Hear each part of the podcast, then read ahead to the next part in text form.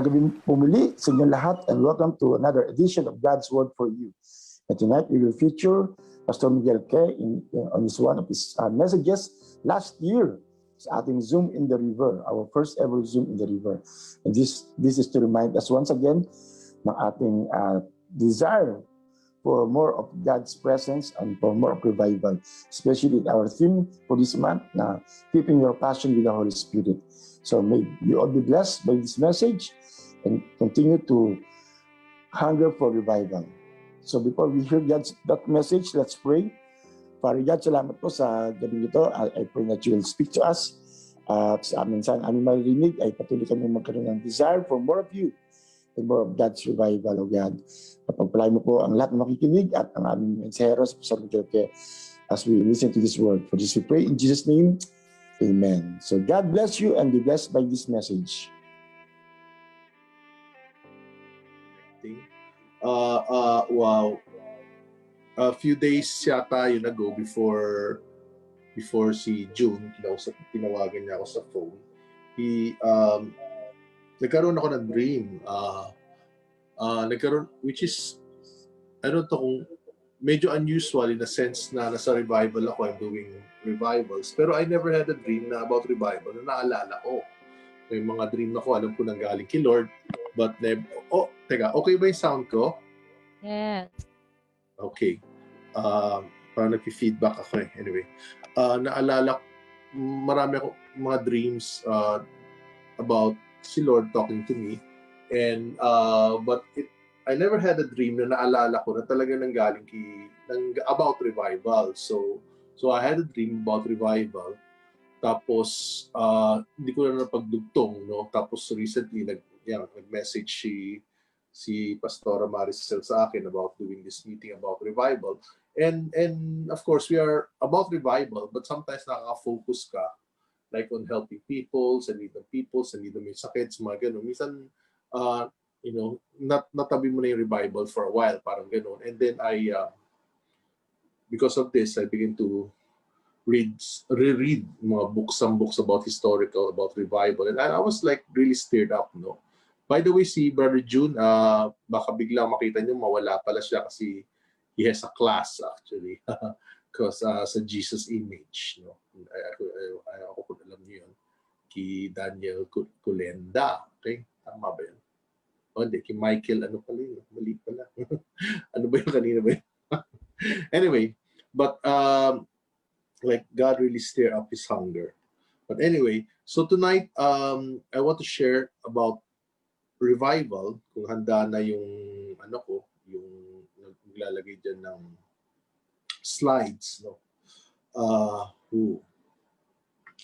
Siyensya na kayo, ah. medyo nalalasing ko eh. Oh, Jesus. Okay.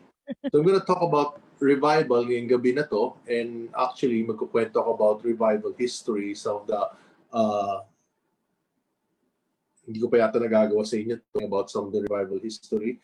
Uh, medyo mahaba to, but uh, I'll just cut it pagka naubusan na tayo ng oras. Uh, tignan natin how how it will go. No? Uh, who? Jesus. Wow. Okay. Can you open gusto ko muna makita. Can, can you open the slide na to Psalms 100? Ayun, nakikita na. Okay. Maganda yung ganun. Tapos minsan picture ko, minsan ako, minsan yung, yung slide. Uh, okay. Kasi sa mga ibang camera, mahirap yung maliit lang yung laging speaker. Anyway, let's woohoo, let's pray. Jesus help me. okay. Lord, we ask for your anointing. We ask for your presence. We thank you, Lord, sa mga taong gutom na narito, Panginoon. I pray that you would minister to them and meet their needs, yung mga nangangailangan ng healing, that healing will flow, even finances, dun sa mga nangangailangan ng finances, that you would provide a way, Panginoon. We set aside yung mga mga doubts namin, we set aside yung mga worries namin, we set aside mga concerns namin, Panginoon, this time. We want our hearts to be focused to you, God. And then pinipray namin by your Holy Spirit that you would stick, stir us up, that you would plant seeds in our heart for revival. Revival, revive us personally, revive our church, and revive the community. Thank you. In Jesus' name, amen and amen and amen. Okay. Uh, wow. Hmm. Psalms 126, verse 1. When the Lord brought back the, the captive ones to Zion, yun, we were like those who dream.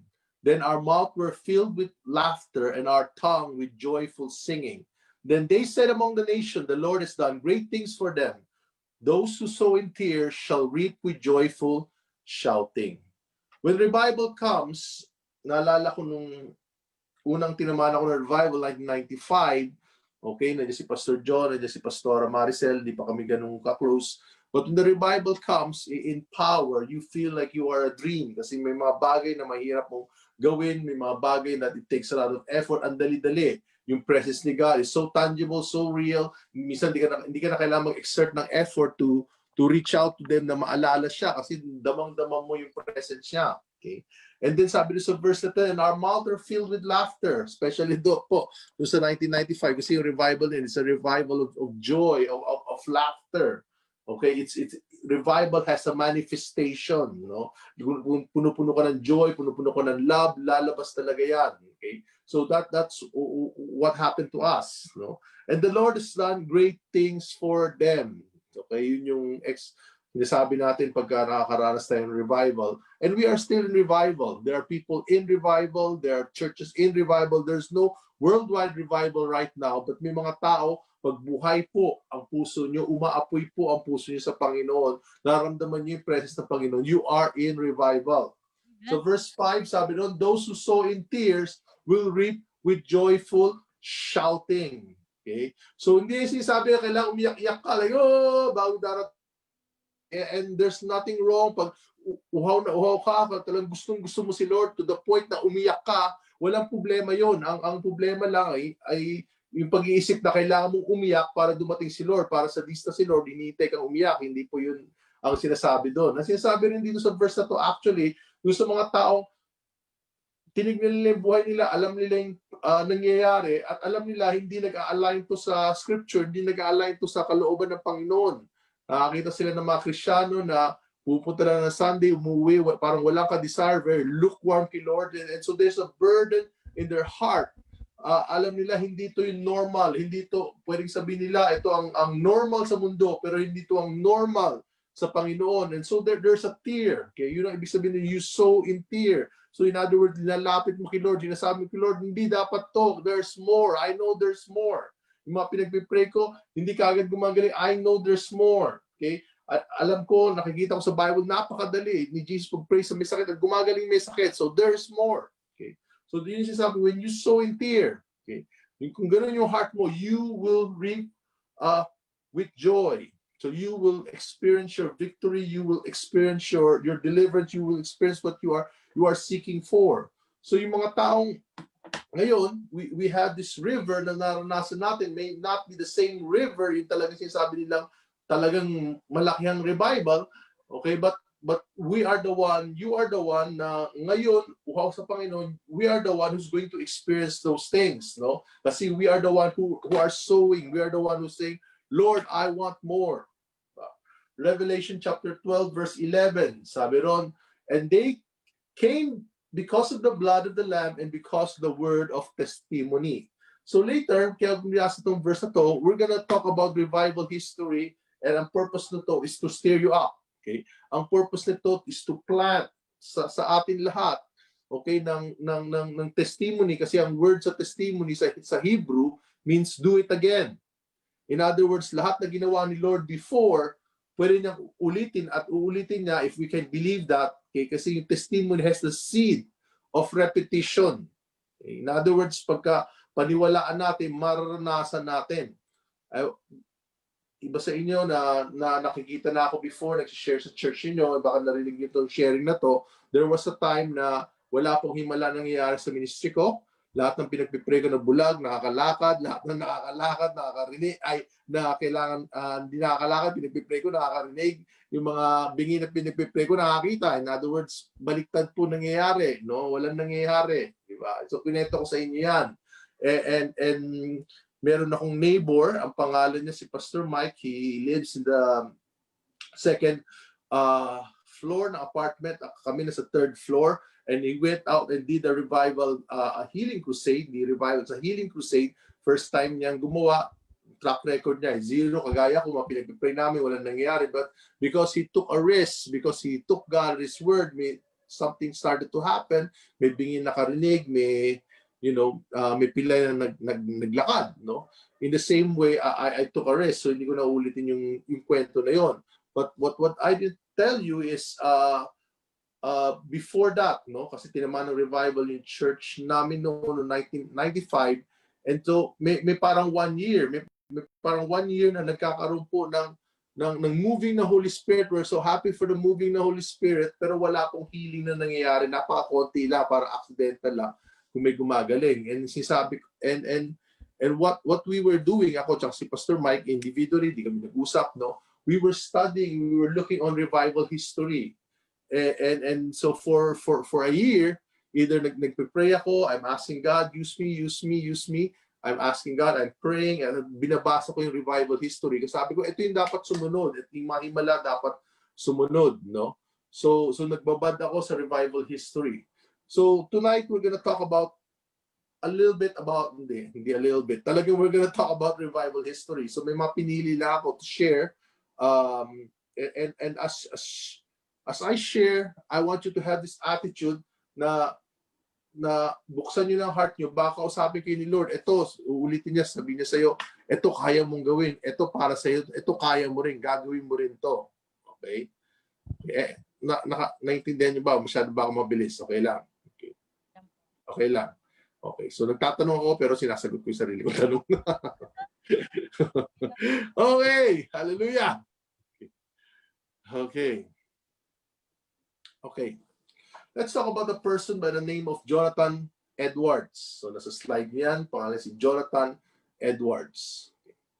Was in 1930. This, uh, ito yung uh, tawag sa kanya po, yung, siya yung uh, ginamit ni Lord sa Great Awakening. Meron tinatawag na First Great Awakening, may tinatawag na Second Great Awakening. Siya po yung ginamit ni Lord sa First Great Awakening. Napaka-significant po to ng revival kasi 10% okay, ng America was in revival. So pag i-compare mo ngayon, ngayon, mga 300 million Americans, siguro mga 333, no? 33, 10% is uh, 33 million. Parang 33 million, imagine mo, biglang na-experience yung revival.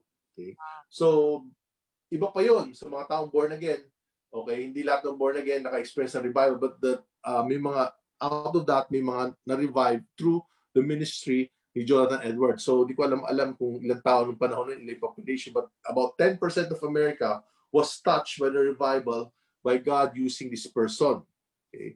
Now, sabi nga, the the it it it it moved widespread powerfully. Sabi ni Benjamin Franklin, okay, the president uh, yes noon, pag naglalakad daw siya sa street, uh, maglalakad ka lang sa street. Sa bawat street na naglalakad ka, may ma-encounter ka, may bahay, definitely may bahay ka ma-encounter na maririnig mo yung prayers okay, ng families sa mga bahay na yun.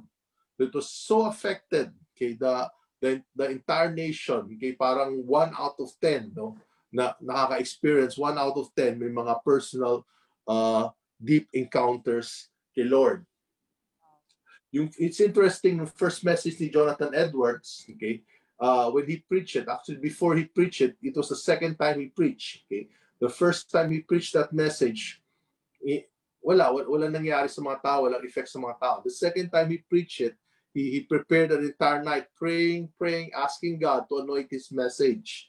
And, and I tell you, right, et, ito yung difference. Okay? Ito yung difference ng revivalist, ito yung difference of just sharing a message. You're sharing a message, but prepare mo message mo. But if you're a revivalist, you're just not just preparing the message, but you're also preparing your heart. So yung ginawa ni Jonathan Edward, he was he was actually preparing his, his heart for, for for the word, no? When he, he when he preached the message, kasi nung panahon noon, uh, sikat na si George Whitfield and and when and when George Whitfield will be preaching, ayusin ko na to camera, medyo gumalaw. Uh, when George Whitfield was preaching, he was very oratorical. Okay? Baga, very descriptive yung mga words siya, very uh, emotional siya magsalita. So, so people begin to criticize George Whitfield. So ayaw niya maging kagaya ni George Whitfield. Kaya nung nag-preach siya ng message niya, he was very monotonous at binabasa niya. He has this thick glass na binabasa niya yung sermon niya. Imagine mo, hindi, halos hindi raw siya tumitingin sa tao. Binabasa niya yung bawat yung sermon niya. But the effect of his message, because of the moving of spirit, yung mga tao nagsisigawan, like, ah! May mga ibang mahawak na nandun sa poste. ah, kasi kasi when, when he talk about fire, when he talks about hell, na-imagine nila they're, they're falling under the fire, they're falling uh, to hell. No?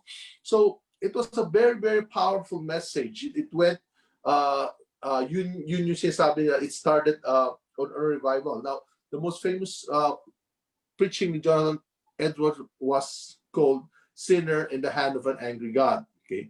Now, some people, because he preached about that, about an angry God, ibang tao inisip nila si si Jonathan Edward always preach about angry God but hindi totoo yun. Kasi pag tinignan natin history he always talks about the love of God okay? Nagkataon yun yung pinakasikat na message niya okay? The sinners in the hand of the angry God. But yung buong ministry niya talks about the glory the majesty of the Lord no? So so people were were greatly greatly affected by by the presence isa sa taong pinaka-affected sa presence na yon or or at least yun yung record ni Jonathan Edward ay yung wife niya. Okay so may picture ako ng wife niya si Sarah Edwards. Sarah Edwards have uh Q, Q yan sa mga nag-slide okay? Si Desi okay? So si Sarah Edwards uh, was so affected okay by, by that that she can feel the presence of God like like as a word siya 24 hour 24 hours okay? And sometimes when people talk about Jesus sa gitna tatalon siya. O minsan minsan na, na, na, nahihimatay lang siya okay? And she would have visions upon visions upon visions no? And and, and ito yung word okay? I'm just gonna read to you. Ito yung word ng uh, ito yung description pala ni Jonathan Edwards of, of people that are experiencing that revival of people that are experiencing the presence of God at the time. Sabi ron the flesh and the heart seem often to cry out lying low before God, adoring Him with great love and humility. The person felt a great delight in singing and praises to God in Jesus Christ, and longing that His present life may be as if it were one continuous songs of praise to God. Parang gusto nilang kumanta, ng kumanta, ng kumanta, mag-worship, mag, uh, yun na lang iniisip nila. Yun ang, yun ang, there's that addiction. Okay? And, and some of you, naintindihan niyo yung ibig sabihin noon. Some of you, meron kayong experience noon. Okay? But imagine na hindi lang isang tao naka-experience but a lot of people, okay, or majority of, of the Christian you know, okay, are experiencing that. Parang wala na silang pinag-usapan kundi si Jesus. Parang tuwang-tuwa sila kay Jesus. And then that's that's the effect of revival. You cannot produce that. You cannot um, will yourself to do that, but you open your heart to that. No, may may experience mo yung reality God. It's not a struggle uh, to want God kasi nandun siya. Okay? Na, damang-damang mo siya. It's not a struggle to believe in God kasi nandun siya, nararamdaman mo yung presence niya. It's like this one person was saying, sabi niya, ah, ah, para si Paul, sabi ni, sabi ni, sabi ni Paul, di ba, I, I I don't know if gusto ko na mamatay to be with the Lord or, or, or to be with you. And he decided to be with the people. He wants to pray for the people. Meron pang gustong gawin ni Lord sa kanya. Pero, pero sa loob-loob niya, nagkakaroon, nagkakaroon siya na struggle sometimes to be with the Lord. Okay? Because because of the presence, because of his encounters with God. So so a, a lot of people during that time had have that um, have, have that heart, have that that longing really to be with the Lord, no? And and and and praise God. Wala naman nagpakamatay. anyway.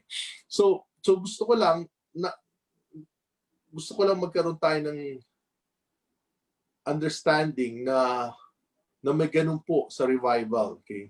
May ganun po. When the presence God come in so powerful way, you, you want Him more than anything else, no? Hindi ka nababaliw. You can find that in history, uh, not just in the Great Awakening, but but throughout history of people having real, real powerful encounter with God. Okay. Now, there's a man, uh, this is a slide, okay? Pangalan niya si Charles Chansey. Charles Chansey was one of the famous preacher, oops, tumalon ka na, uh, during that time, okay? And, and una-una, he was praying for revival. He was asking God, God, revive us. But then, then nung nakita niya yung revival ni Jonathan Edwards, nagbago yung pag-iisip niya kasi sabi niya, hindi itong revival na, hinahanap ko.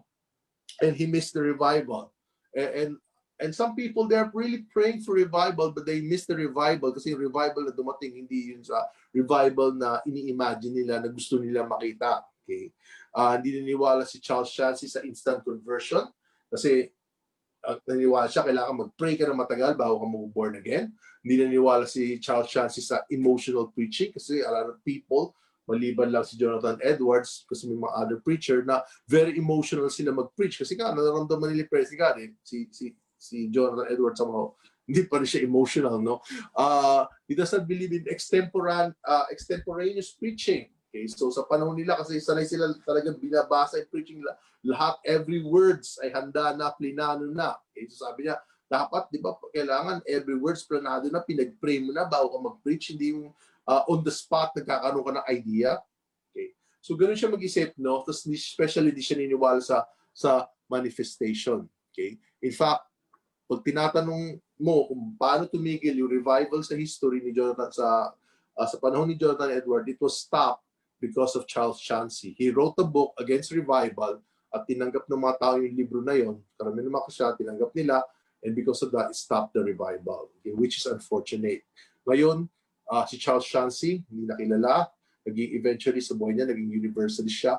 But, but, but people love Jonathan Edwards. People loved Jonathan Edwards. He was called as the greatest theologian. So he was a theologian at the same time he was a revivalist. So people love this guy, you know. So so pero hindi siya kilala para siyang maraming tao sa Bible. Eh, sabi ni Jesus, you have killed the prophets. Okay. Uh, so nung buhay sila, si Jonathan Edward, he, he actually died. Uh, akala niya, uh, he looked at his life na parang failure kasi most people uh, rejected him. Okay, most Christians rejected him. But right now, people celebrate him, either Pentecostal, Baptist, or Methodist, Presbyterian, they celebrate this guy. You know?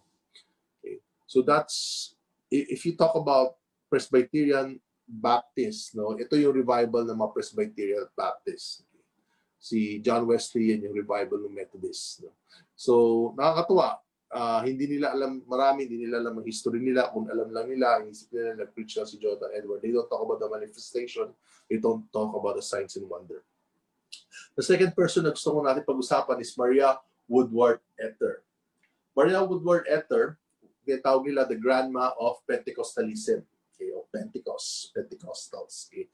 Yung impartation niya ay ginamit siya ni Lord ay nag-flow kay Amy Simple McPherson si Amy, siya yung founder ng Foursquare. At, at si Catherine Kuhlman, kung kilala niyo siya, uh, she, she received that impartation from Amy. At si Benny Hinn, ngayon, si sabi niya, nakuha niya impartation from Catherine Kuhlman. Okay. So, so Maria Woodward Ether, actually, uh, uh, he, she started her ministry when she was 45 years old.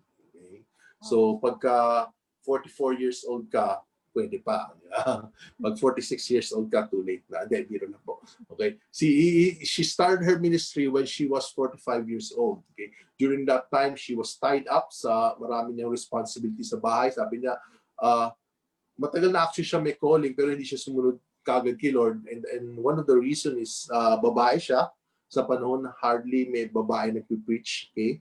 Uh, walang babae nagpipreach. Meron siyang six na, na, na children na na madali, madalas may sakit, siya rin madalas din siya may sakit. Okay? Actually, doon sa six na children niya, lima nun namatay.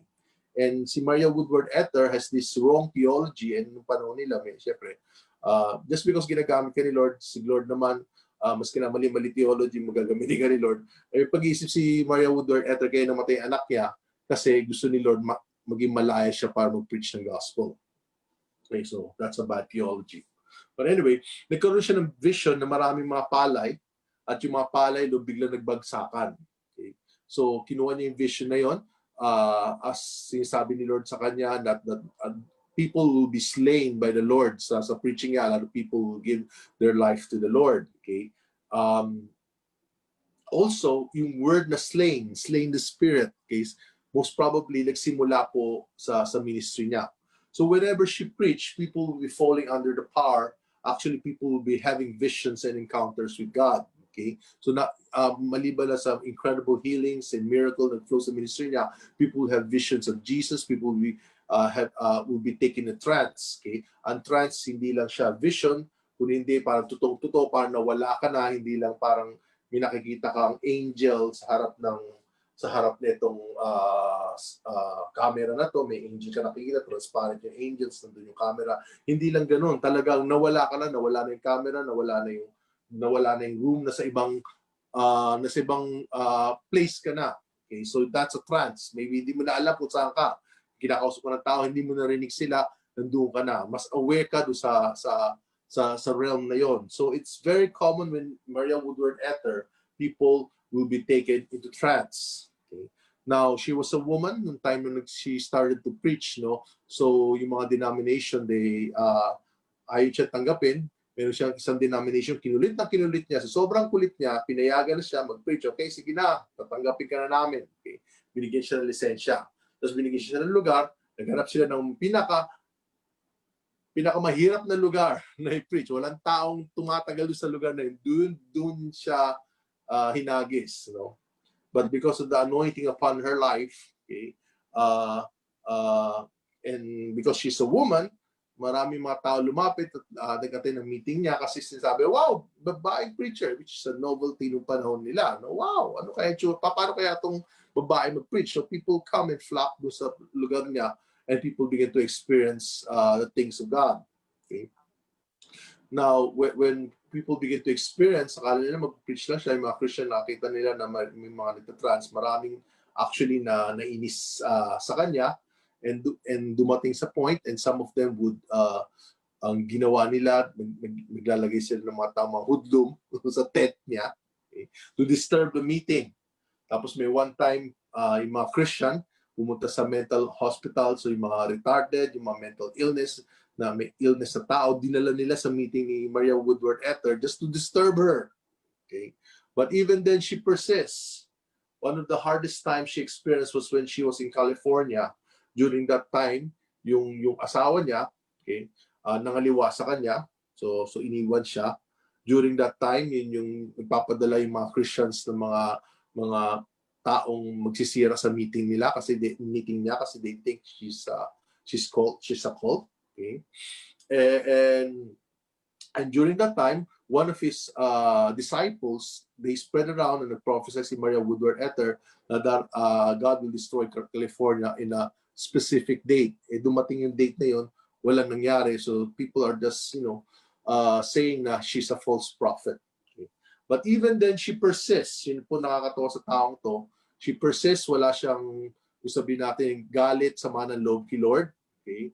Uh, maski na, you know, iniwanan siya ng asawa niya. Tapos during that time din pala, say, one season, ewan kung na-experience yun, lahat ng mga problema nagkasabay-sabay.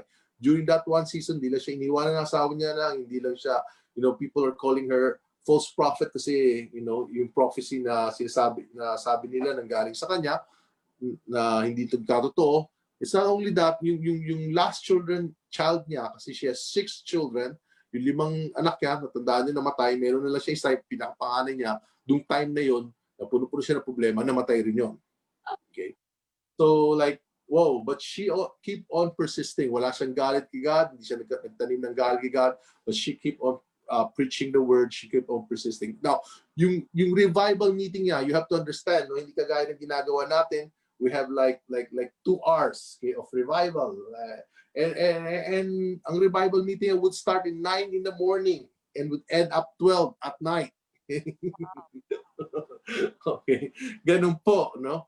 Uh, and then uh, and he and she would travel from church to church or no, from town to town, hindi pala church, no, with her tent meetings, no. Some of those tent meetings will be there from six days, okay, or one week to to six months, depende sa crowd na dumarating. Okay. And, and, and there's this instance na may isang tao, si, uh, rini-rebuke niya si Maria Woodward Ether. To the, to, tapos ang ginawa, ang nangyari sa kanya, biglang nagulat na lang siya, yung tongue niya, biglang lumabas na dumikit sa, sa lips niya. Okay. So hindi, hindi siya makapagsalita, hindi siya makakain kasi nakadikit yung uh, tongue niya sa lips niya. So lumapit siya kay Maria Woodward in two or three days, sabi niya, pag-pray mo ako, pag-pray mo ako, i-lose up ni God to. And sabi ni, ni Ether sa kanya, hindi kita mag-pray, mag-repent ka muna, tanggapin mo muna si Jesus. So, nag-pray siya, tinanggap niya si Jesus, God lose up, his tongue. So, one of the things that happened uh, sa ministry niya is people also experiences uh, not only trance, but they, they are frozen. Okay. So, may maiba sa inyo na experience niya yan, pero in a small portion, no? Okay. People be worshiping God and will be frozen, okay, like that, na hindi gumagalaw. Okay. In fact, personally, say si Ether had that experience. So she was taken the trance and she was frozen for three days. People would come, make fun of her, people would slap her, pero hindi siya magising, nakaganon lang siya para statue siya for three days. So she was preaching, sa gitna ng preaching niya, she was frozen. And nung after three days, na-release na siya sa frozen niya, wala siyang alam, tuloy lang siya doon sa preach niya. Kung ano yung tinuro niya, doon, kung saan siya nag-pause, doon siya nagtuloy. Okay. okay, ang ang nakakatuwa sa kanya, she wrote uh, four books. It's a autobiography. So every every meeting or or halos every meeting sinusulat niya. So that's why we we have a lot of her stories and I encourage you if you can find her stories via PDF, you can find it for free. Okay, sa if you research it sa internet. Okay. Okay. So a third person I want to talk about is uh, Alexander Dowie. Alexander Dowie is uh, contemporary kay Maria Woodward Ether. Inauna yung ministry ni Maria Woodward Ether pero nag, nagka uh, tagpuan sila. Um, now, Mar, uh, Alexander Dowie was during the time na may plague sa panahon niya. So that uh, parang kagaya natin, may pandemic, no? Sa time niya, there was a plague. Okay? There's a pandemic. So, so he buried 40 of his congregation. So, up 40 na member ng congregation niya. Eh, hindi ko alam kung ma-imagine niya. Okay? 40 na namatay dahil sa sakit. Okay? So, she was praying and seeking the Lord. And God gave her him this verse in Acts chapter 10 verse 38. And sabi doon sa Acts chapter 10 verse 38, you you know of Jesus of Nazareth, how God anointed him with the Holy Spirit and with power, how he went around doing good and healing all who were oppressed of the devil. So nagkaroon siya ng revelation that people who are sick are oppressed of the devil. So nagkaroon siya ng revelation, this is a demonic work. So habang nagkakaroon siya ng revelation, tuwang-tuwa siya doon sa verse na yan, may kumatok sa pintu, pintuan niya, yung, yung tatay ng isang bata, sabi ng tatay, membro niya, pag-pray mo yung anak ko, kasi mamamatay na siya, pag-pray mo siya para, you know, you know, in, in, they're not expecting healing, pag-pray mo siya para ma, ma, maganda yung, ano ba tawag, yung passage siya sa langit. Okay. Anyway, he, he went there and he, he and he saw that that that girl, ang pangalan ng girl is Mary, nag, nag, parang nag-chill, nag, nag, uh, nanginginig yung buong katawan. Tapos yung, yung doctor, wala na magawa yung doctor. No? Sabi niya, wala, I guess, uh, wala silang medication, wala silang vaccine, she's gonna die. Pero yung doctor may another appointment. So sabi niya, naglabas na yung doctor ng ano, ng death certificate at binigay niya sa kamay ni ni Alexander Dowey. Sabi niya, since nandito ka lang naman, iiwan ko na tong death certificate to, pirmahan mo na lang. Okay? Kung na, pag namatay na yung bata, pirmahan mo na. Wala na rin ako magagawa. Pag, pag, pag mamatay siya, pirmahan mo na lang. Tapos, tapos sabi niya kay Alexander Dowie on, her, on his way out, sabi ng doctor, uh, yung, yung ways talaga ni Lord, it's a mystery. No? Hindi natin alam yung mga paraan ni Lord. Nung narinig ni Alexander Dowie, yung galit na galit siya. Okay, sabi niya, hindi to si Lord! Demonyo to! So, linehan siya yung bata in Jesus' name at instantly, nag-stop po yung shaking ng bata. Nung nag-stop yung shaking ng bata, akala ng parents, namatay na yung bata. Pero biglang tumayo yung bata at nag naghingi ng pagkain. Nagutom yung bata. Wow. So the, the Mary was healed. Nung na-heal si, si Mary, so na-prove na ni Alexander Doe with the power of God, he went around and, and prayed for everyone's congregation niya na may karamdaman. And, and nung nawala na yung pandemic, lahat ng pinag-pray niya, okay, ng congregation niya, wala actually ni isa sa congregation na namatay na o, o nag-stay sick because of his prayer. Now, during his time, nagkaroon po siya ng experience, okay, of, of, of being part, no, uh, of uh, medical uh, pwede natin gawin sa panahon tawag natin seminar, no? And and meron meron akong picture diyan of, of of a lot of uh, uh, medical student there na, sa gitna noon sa panahon nila they were looking uh, at some expert discussing uh, their medical procedures no uh, sa, sa sa panahon ni uh, Alexander Dowie niyan. Tapos doon na-realize ni Alexander Dowie was she, he was listening, nagdi-discuss yung mga doctors na kasi hindi siya nakapasok siya roon. At ito yung mga top doctors na even yung mga doctors, hindi nila alam talaga yung ginagawa nila. They're, they're, uh, they're practicing medicine. Okay? So, so because of that, sabi niya, walang kwenta tong medicine na to. Okay? Itandaan natin, especially sa panahon nila, hindi pa ganun ka-advanced yung medicine. Okay? So, doon po nagsimula yung, yung paniniwala ng marami faith preacher. Even right now, may Pentecostal na, na ganun pag-iisip na ang medicine is nanggagaling sa kaaway, hindi nanggagaling God. Kaya may mga ibang tao, may mga ibang Pentecostal, they, they, they, they believe in healing, they pray for healing, but they don't take medicine. Okay? And, and, and, and because of that, uh, Alexander Dowich started what is called the healing room. Kasi hindi siya nga naniniwala sa medicine, hindi siya naniniwala sa um, sa doctors, okay, so he she he had what's called the healing rooms. Uh, yun yung parang uh, version nila ng hospital. They would pray for people until the people get healed. Okay? So, so one time there was a, a fair. Okay? It's like a, a, a, a world fair. It's a big fair and D.L. Moody is invited to preach there, but they don't want to allow Alexander Dowie to preach there because of because they they're not open to the supernatural. So ginawa ni Alexander Dowie, he started a tent beside a world fair and people would come and, and he would pray for people you know so so pagdating naman sa kanya he's very rough very rough po pag nag-pray siya talagang inexpect niya mag-move si God there was one time may, may a reporter lumapit titingnan yung ginagawa niya tapos may, may, may isang babae yung may, may goiter. Ang ginagawa nila sa kay Alexander Dowie, pag may goiter, he, he would hold his hand do sa goiter na yun. Nagkataon ng babae, laki daw yung goiter para malita ko ko na hinawakan yung goiter, he pulled out the goiter. Okay.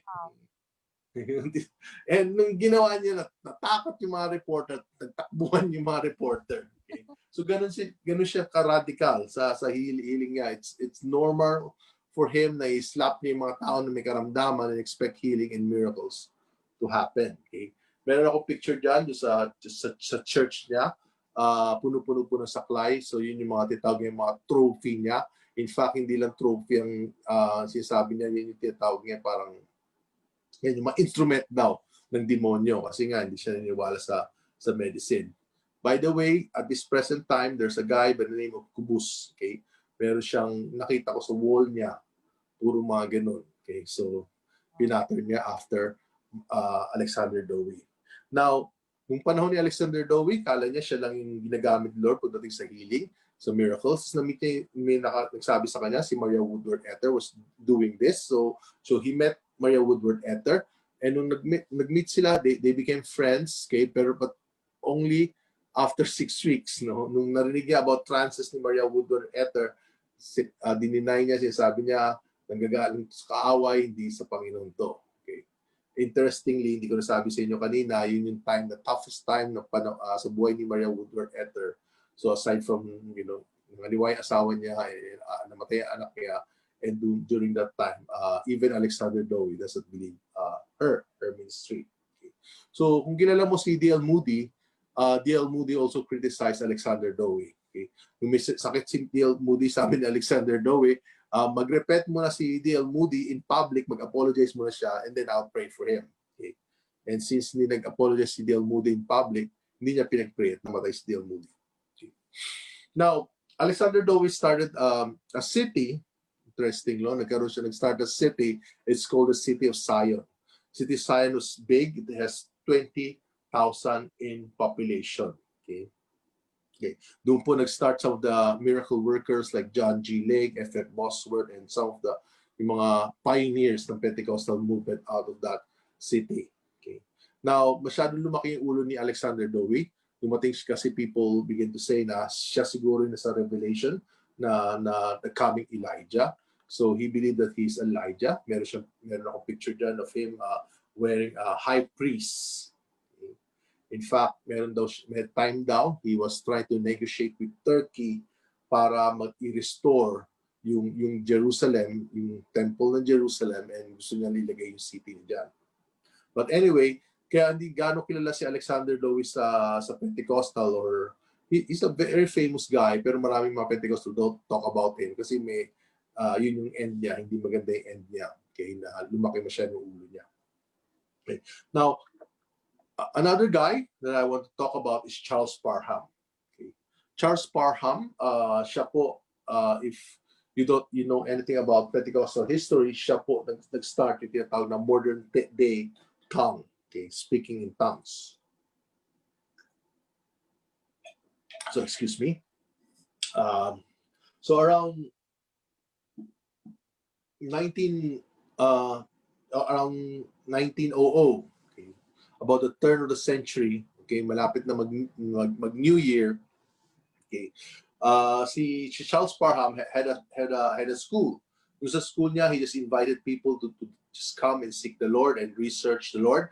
And and, and during that time si Charles Parham mag, he, he wants to go to different places yung mga narinig niya nagfo-flow po yung uh, miracles and restoration of miracles. Kasi he believes na pag dumating ng 1900 there will be an outpouring of the Holy Spirit So he left his Bible school one time and sabi sa mga student niya, binigyan na assignment, "I- but you, you study the book of Acts, itanong mo, kit, i- sa study niyo, pag-aralan niyo, kung, kung meron bang manifestation na, da, ah, na nangyayari pag ah, there's an outpouring of the Holy Spirit. Okay?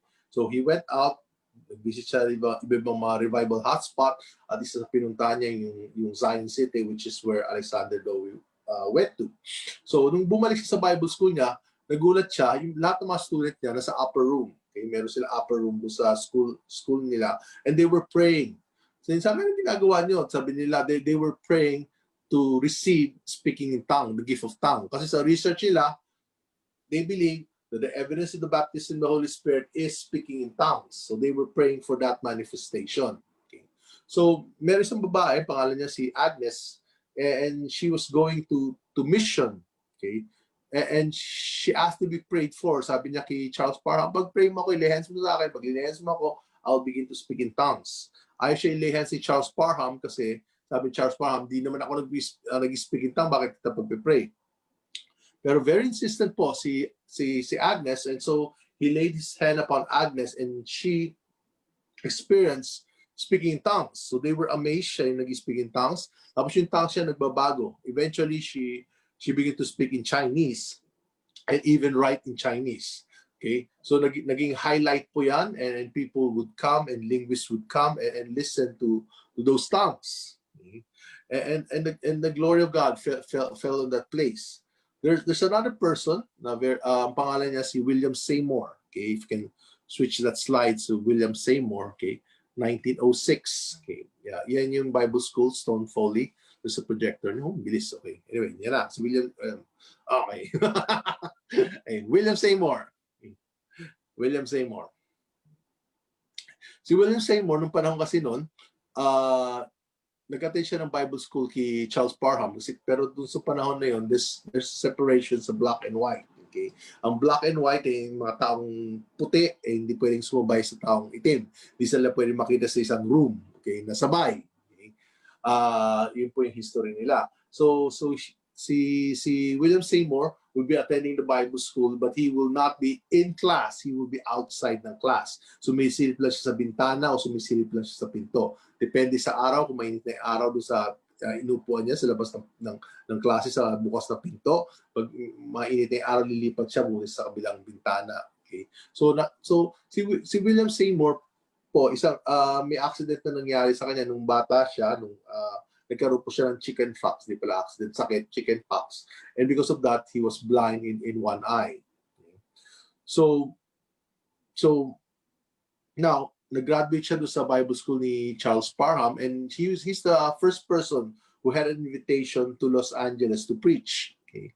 So, ang ginawa ni ng mga ibang student, uh, they they nag nag nag nag-ambagan sila ng pera and nagkaroon siya ng uh, money for travel and he went out uh, to to a certain church to preach. Nung nag-preach siya doon sa church na yon, he preached about the baptism of the Holy Spirit. Okay. Nag-preach siya ng baptism of the Holy Spirit. Sabi niya, evidence nito, I speak in tongues. Pero si William Seymour himself uh, does not speak in tongues. Pero yan, yan, yan pa rin yung preach niya. The next day, uh, he's supposed to have actually a, a one week of re- uh, revival meeting. But the next day, nung bumalik siya sa church niya, napan, sa church na pipitcha niya, napansin niya yung door ay nakalock na, may kandado na. Okay, tapos may nakalagay na note, uh, William Seymour, get out. We don't want to have anything to do with you. So, so ayaw nila, ayaw ng pastor, yung, yung preaching niya, but hindi siya kinausap, pero linak na yung door. Now, ang, ang good news dito, may isang tao na nananalig siya mag-preach, gusto niya yung preaching ni William Seymour. So, in-invite siya sa bahay. Okay? So, parang tinatawag nating Bible study. So, so he preached there. When he preached there, the power of God would come and there's like parang lightning na pagbagsak daw. May, may mga tao, lalapit pala sa lugar, bumabagsak na. So, lumaki na lumaki yung, yung, yung meeting niya. Okay? Lumaki na lumaki na hindi na makaya ng bahay noon. So, they started to go to another place, which is yun yung tinatawag na the Azusa Street. Okay? Wow. Uh, Azusa Street used to be a stable na mga kabayo. Uh, and then renovate nila and, and, and they would have their meeting there. Ngayon si William Seymour naman, medyo, meron siyang, uh, you know, panahon na may merong mali pag-iisip din pagdating sa kanya at he's so humble, no? Sa mga meetings niya, minsan mag-preach siya, ma- may mga times hindi siya mag-preach, wala lang siya ginagawa, and he would stay in a box. So may picture ako dyan na, na box at nagpe-pray lang siya. Hindi siya magpapakita until he will feel that God will, will, will, will, say, mag-preach ka na. Okay? So they have this meeting, okay? Uh, yung revival niya started in uh, 1906 to 1909. So so so maikli lang yung time na yon, okay? But but it attracted a lot of people and attract a lot of people would come and in, in, in those meetings, no. And and those meetings started uh nagkaroon po ng three services, three services a day. Okay? Sabi nila minsan yung mga meeting na yan, nag-overlap every day. Okay? At yung mga services na is so wild. Okay? So so so people would come, people would experience revival and they would go out sa missions sa church nila and, and have revival meetings. Tandaan nyo nung panahon na yun, eh, paniniwala ng mga Pentecostal is the, yung tang na bibigay sa'yo ni Lord, yun yung, yun yung bansa. Kung sabihin natin, binigyan ka ng uh, tang sa French, yun ang bansa na pupunta mo. So pag nagkaroon ka ng French language, pupunta ka sa French para mag-preach ka sa French. Pag nagkaroon ka ng Chinese, meaning tinatawag ka ni Lord sa China. okay. So, so, so in fact, some of them naging successful. Right? They would go to a, country and let's say China, and then and then God would use them to preach in Chinese. Okay? But most of them hindi naging successful. They would go to a country and they realized na kailangan nila pag-aralan pa rin yung language. Okay? Now, now, yung lugar na yon uh, experience a lot of Shekinah glory. Uh, yeah, yeah. Doon sa picture niya, makikita niya Azusa Street. Napunta ako pala yung lugar na yan sa Los Angeles. Ngayong wala na po yung building niya, giniba na. It's only a, a street post, no? Na nakalagay dun sa picture na yan, the site of Azusa Street Revival, okay, the cradle of worldwide Pentecostal movement. During that time, when the glory of God would come, doon sa presence, uh, doon sa lugar na yun, the Shekinah glory would come. Sabi nila, they, hindi mo na makikita yung paa mo because yung paa mo puno-puno ng cloud. Okay? Wow. Kaya yung mga bata naglala, naglalaro uh, sa labas kasi one of the person that uh, told this story na nasa libro ay bata siya ng panahon yun. Naglalaro sila sa labas but pag may nakita silang cloud of glory na bumababa sa building, they would run inside that that that church, no? At doon mo makikita yung mga incredible miracles like may taong walang walang mata at or sira yung eyeball nila or, or tinanggal magkakaroon ng eyeball or o kulang ng lip, uh, putol yung lip nila, mag, they will grow out lip. Okay. So sa atin, may na-experience tayo ng leg growing, okay, pero eh, ano, pero yung sa kanya talagang putol, no? nagkakaroon po, mabilis po, sabi nila, tutubo po ng mga daliri at, at kamay. So we're sharing that to say na all things are possible with God. No? All things are possible with God. Okay. And, and if we are going to be satisfied dun sa mga naranasan na natin, okay, we will be really, really be uh, less than what God uh, wants us to have. Okay. Now, I'm gonna, sige, may oras pa ba ako? One more, kaya pa ba? Yeah. Mhm, Kaya pa, okay. Okay. Woohoo! Miracle, ang bilis ko, no? Thank you, Lord. Woohoo! Okay, let's talk about St. Patrick.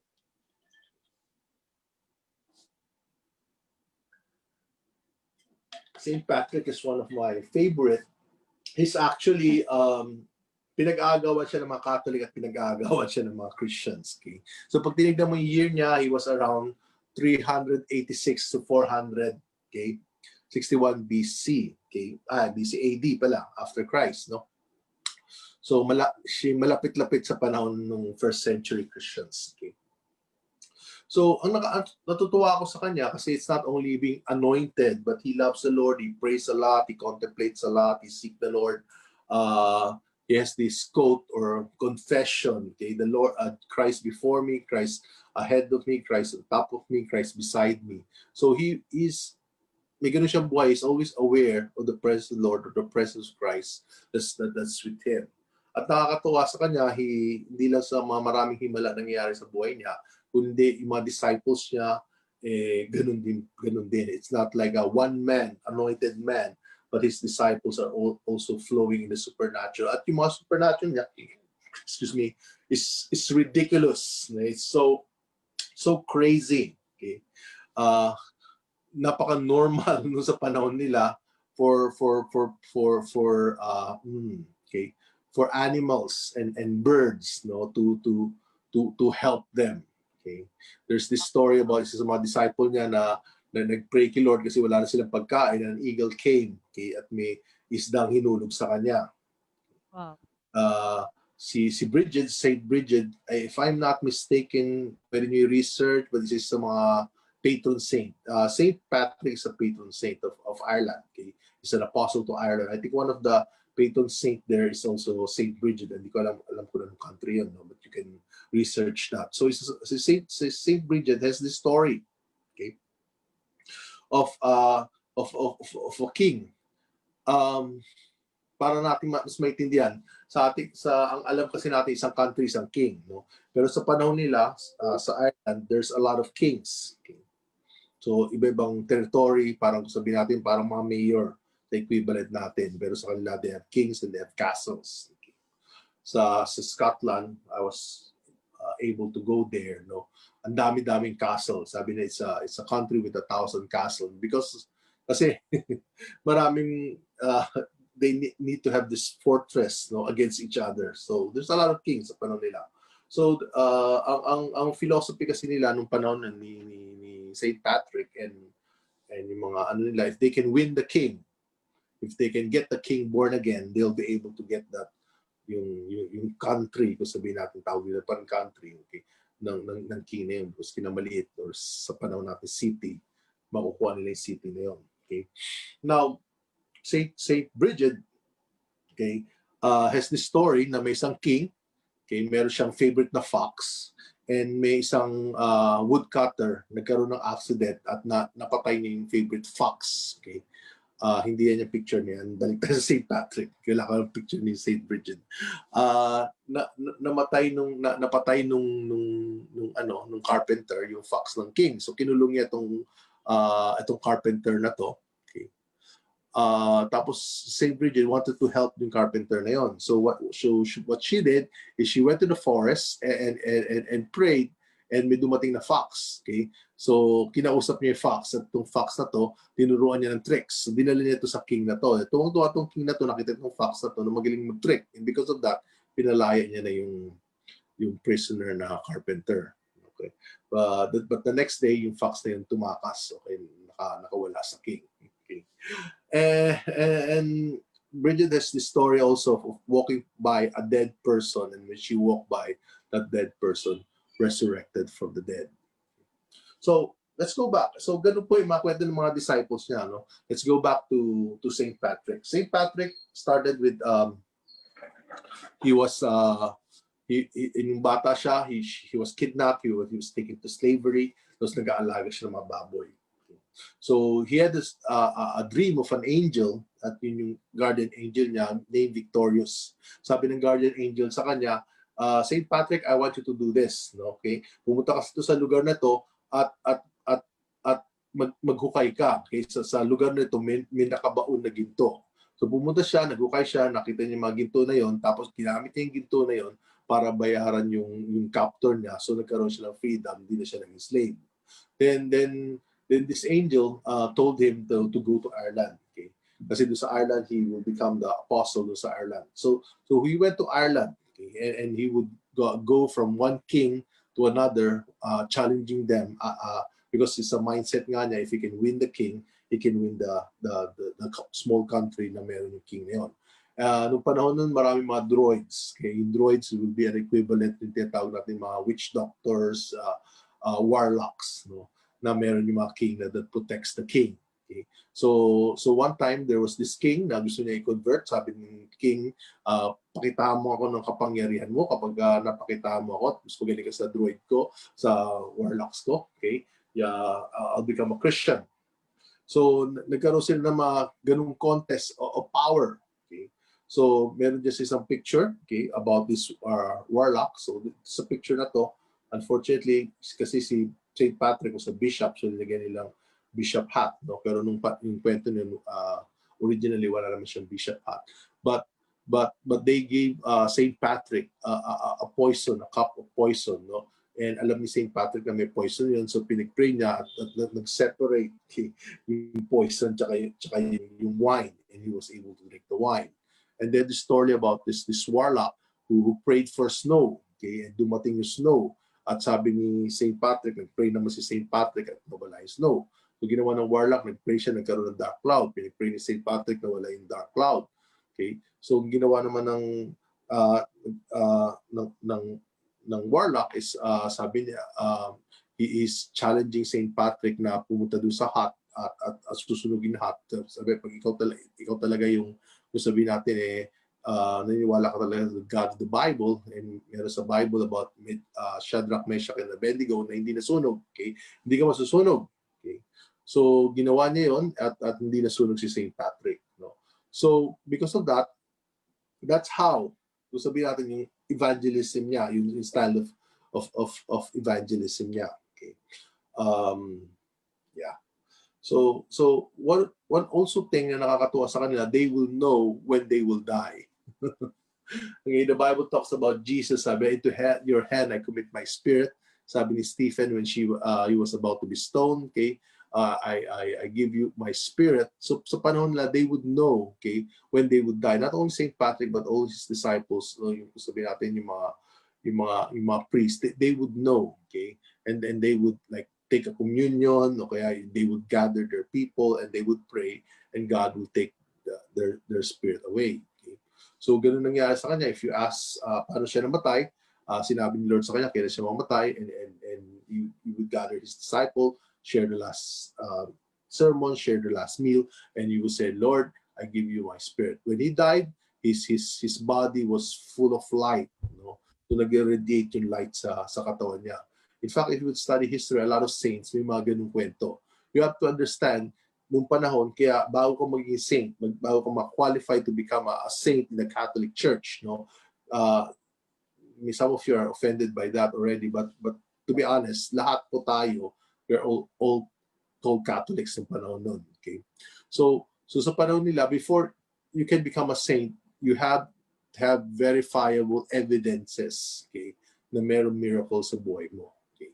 Na very close ang relationship with God, you're a prayerful person, and there are miracles sa buhay mo. Okay? Now, I'm sh- sharing with you this, no? Kasi sabi ko lang, is nothing is really impossible with God. We have to pray for the more if you if you can look around the circumstance natin and you say this is it okay ito na yon ito na yung naranasan mo and, and this is not normal okay the more you look at the Bible ang Bible po yung normal si Jesus po sabi nga ni Bill Johnson Jesus the most normal Christian He's the most normal Christian sabi niya greater things than this you will do in other words the things that he's doing we can do also even greater things than this we will do. Two more verses and then I, I will quit. Okay. Hosea chapter 6, verse 2. Hosea chapter 6, verse 2. After two days, he will revive us that we may live in his presence. So yan ang purpose po ng revival, that we may live in his presence. We are Christians. We are Christ-like. Yung mga ibang mga philosophers, iba yung mga religious people, They are known as teachers. Confucius is known as a teacher. Muhammad is known as a teacher. When Jesus, when they talk about Jesus, Jesus is known as a miracle worker. So pag tayo ay Kristiyano, we are a follower of Jesus, we should be known as miracle workers. Yes, we teach, but more than that, we have this supernatural anointing in us. Okay. Uh, the presence of God is with us. Okay. I mean, all things are possible. Merong nga kwento si St. Patrick of this of this king namatay yung dalawang anak niya. So, pinatawag niya si St. Patrick. Sabi niya kay St. Patrick, sige na, I will become a Christian if you can raise my two children from the dead. Kasi nagkaroon ng accident. No? And St. Patrick prayed and yung dalawang bata na yun was resurrected from the dead and yung, yung king naging Christian and yung buong bansa niya, uh, St. Patrick was allowed to to minister and they were encouraged to become Christian. So naging Christian buong yung country niya. So there's a power there, no? There's a power there that that is real. And if and napaka-importante po yung mga stories, yung mga testimonies. And even if hindi mo ma-picture to that level, no? Okay, at least I want you to see that God can use you. I want you to cry out. Sana we have thrown out seeds in your inside to want to be hungry for more of God at dumat at darating ang point na hindi lang kayo gutom, that we will go out and, and minister likewise. No? We go out, find the sick, and be excited and, and pray for them and, and pray for people to have encounters with the Lord. Habakkuk chapter 3, verse 2 Lord, I've heard of your fame, of your fame, I stand in awe of your deeds. Lord, I've heard of your fame, I stand in awe of your deeds. O Lord, renew or revive them in our days, in our time, make them known. So, yun ang gusto kong i-share sa inyo. And thank you, Lord. There's power in the presence of God. So, sino sa inyo, you, you, you, you want more? Can you raise up your hand? And if you can open yung, yung mga unless maingay talaga sa inyo, if you can open your your audio. Okay, and I want you to raise up your hand and I want you to ask God for the more. Yes. I want you to cry out to God for the more. Hallelujah, hallelujah. Lord, even right oh, now, yes, Lord. Hallelujah. right We now. want for more of your presence, Lord. Right out, pero More of your yung presence. mic nyo to the point. I don't know. Paano yun? To the point, kailangan ako yung dominate na ma- marinig nyo. Okay. Okay. Yes, hallelujah. Thank you, Lord. Hallelujah. Tonight, uh, Hallelujah. More of your presence, oh you, Lord, with hunger in our hearts. We're gonna we're unite. We're gonna be united. We're gonna pray for an encounter.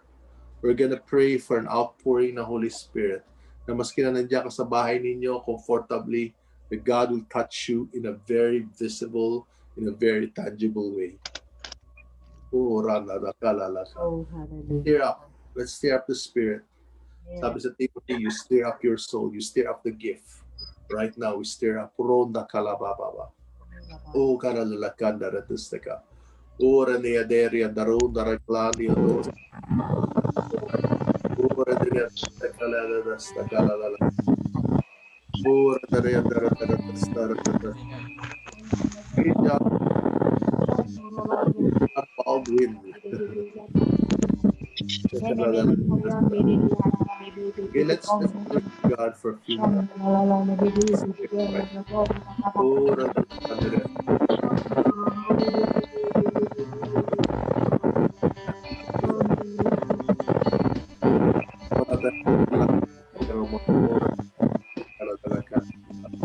Ora dalla candela pushti kada la kada ora dalla tacca della destra kada la kada sta ora dalla itica tu condor ora che ti dio rifica tu rio kada la kada ora dari andari andaro dolo dolo sta Ora bala papa papa para papa papa para para para para Uradala. Sing, sing for us, John. Just a few minutes. No. Ora, mala papa papa papa. Uradalaka. We ask for your presence right now, Lord. Ora dalla, Ora Uradalaka. Uradalaka. Nariyatara. Parama. Uradalaka. Nariyatara. Uradalaka. Nariyatara. Ora dari dari dari dari dari Oh, he he he. Oh, oh.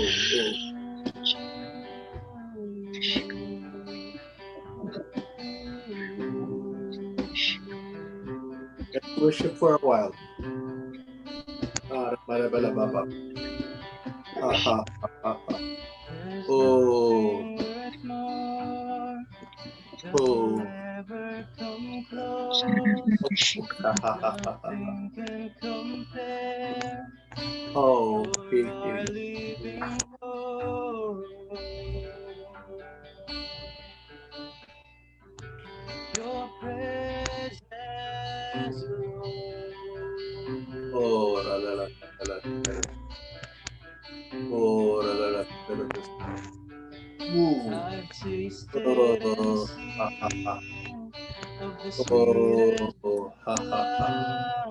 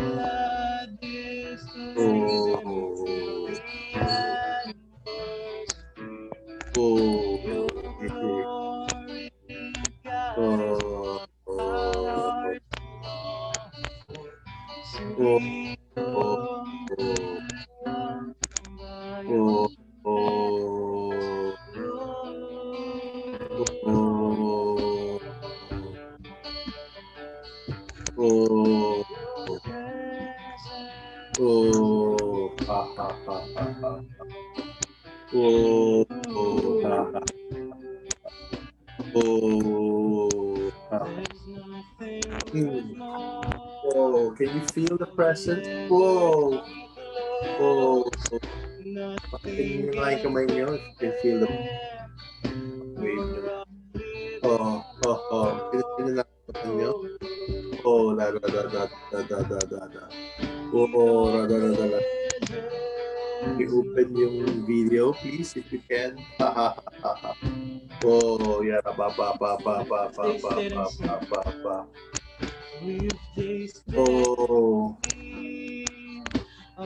Tuloy, lang yung tu- tuloy lang yung worship. I- like to pray for several people. So, di ko kayo man lay hands, pero pwede kayo highlight ngayon. Uh, oh, shakala talaga talaga. Ah, ah, tabi nyo na yung, no, tabi nyo na yung nyo na ano yung bibili ng tao. Bayan, natinig mo ako.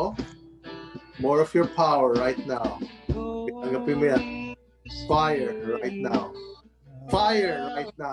Fire right now. sakala ba ba ba Sakalababababa. More Lord. Sakalababababa. More Lord. Sakalalakadalakadalakadesta. More Lord. Thank you, Lord. I-open nyo yung mga video nyo. Open nyo. Pwede. Sakalabababa.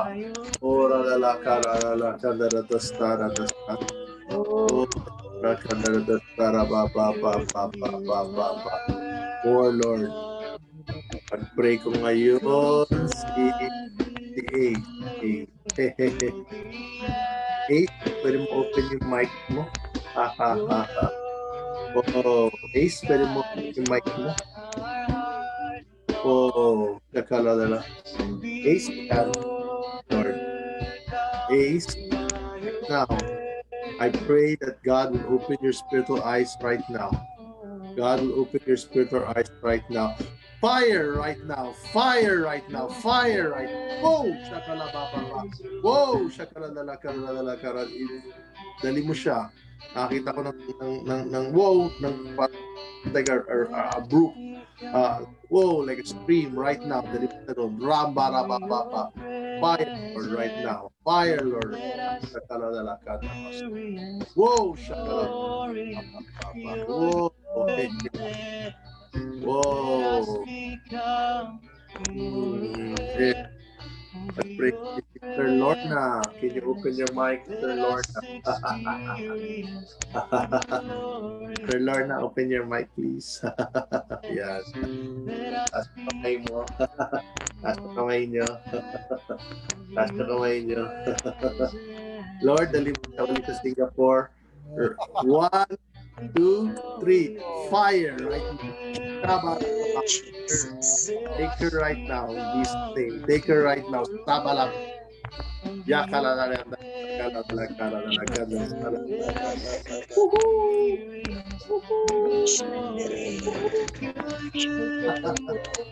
Oh.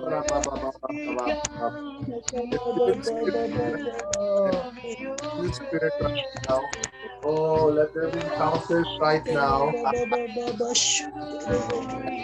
Open your mic right now. De La Rosa. More, Lord. More, now. More of your presence right now. More of your presence right now. Ito na sinasabi ni Lord. Whoa, whoa, whoa. Pinapanggap na. Ito bigata mo. There will be a breakthrough. That you will be set free. Kung ito yung verse sa'yo, kanina, the Lord has done great things. The Lord has done great things. Thank you, Lord. Shabara ma ba ba ba ba ba. Shikara bala bara ra right now. Touch her more, more, more. Mm. Oh, break, break. Lord. Dora Gloria. Reverend Gloria, bubuktan yung mic mo, Reverend Gloria. Tulong yan, nag-minister sa amin sa farm at marami na bless yan. Prophetic word kay Sister Gloria, I pray for more, more of your fire. Habang nagpipray ko sa individual, you, you guys can just um, seek the Lord, open your heart to the Lord, but also pray with us sa mga pinagpipray. So hindi lang impartation na na-receive sa akin, kundi sa church na to. Let your fire just come upon Sister Gloria right now. Fire right now. Shaba! Shaba! Shaba! Whoa!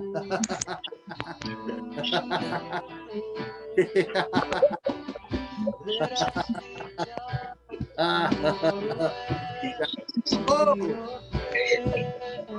Really, yung boost nyo right now. right now. Para baba, baba, baba, baba. Hindi, pagbukas yung mic mo.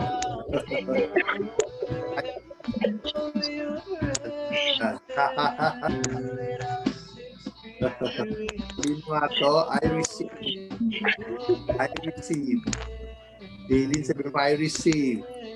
I receive. Holy Ghost, I receive. I will be a Mary to, tonight. I receive. Let your fire just come right now. Whoa.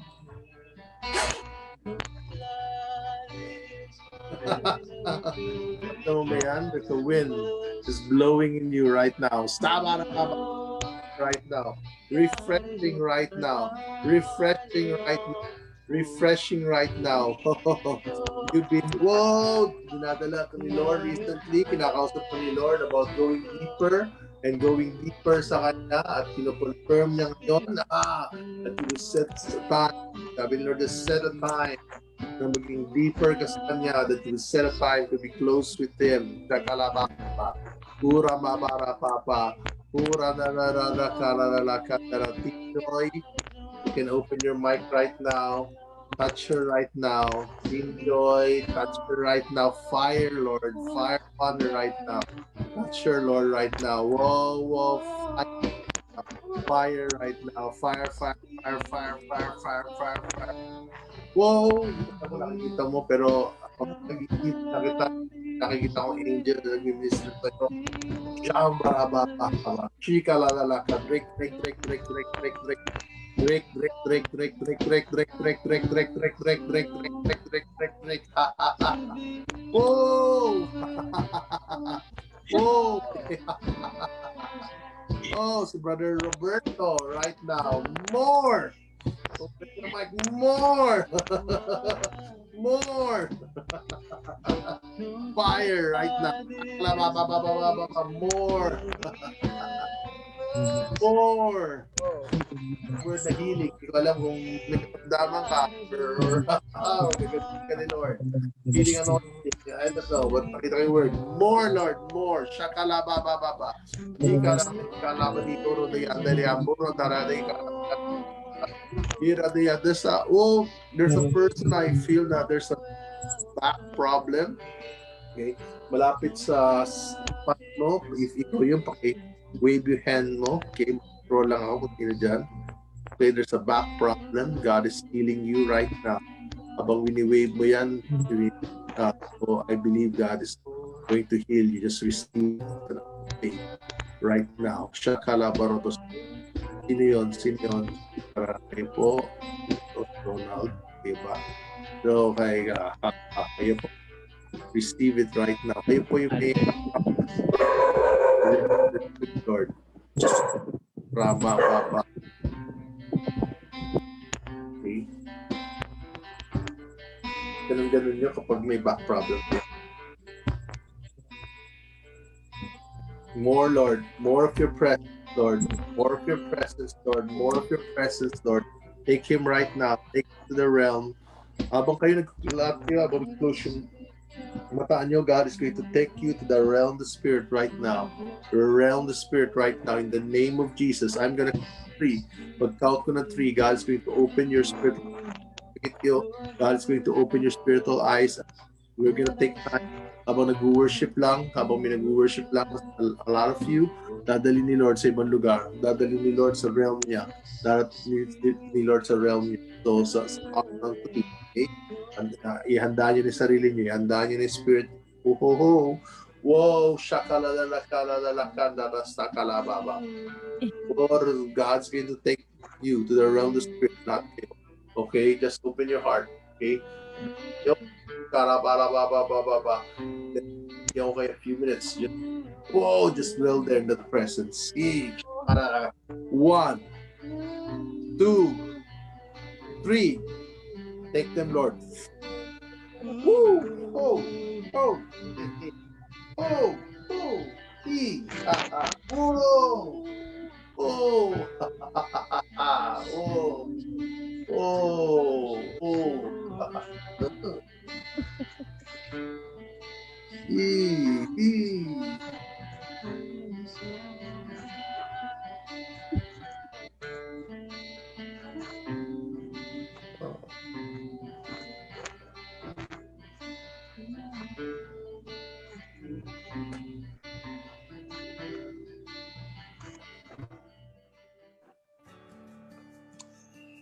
Hallelujah. Thank you, Lord, for that man- wonderful message.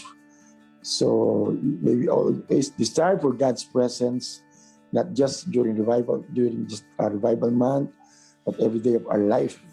Uh, uh, so let's continue to commit our lives once again. Let's pray. Father God, salamat po sa gabi ito. Salamat po sa mensaheng aming narinig. Nawa ay ito'y patuloy na nagpalala sa amin na lalong namin pinanayos to to go deeper in, into the revival, to go deeper into your presence. Lord, may our lives be uh, a reason para lalo pong marami mag, uh, maglutom at ma- mauhaw para sa iyong presensya, Panginoon. Wala mo pong bawat isa, nawa uh, sa buong buwan ito, lalo kami magkaroon ng passion for more of you and even beyond this, this month, oh God. Salamat po sa ginat mong lingkod sa Pastor Miguel kay Wala mo po ang bawat isa na nakinig at nawa ay sa buong uh, pag-celebrate namin ang anniversary, we will be more, we will have, be having more of your presence on our lives and even beyond that. For this we pray in Jesus' name, Amen. Amen. God bless you and let's worship God for more of His presence.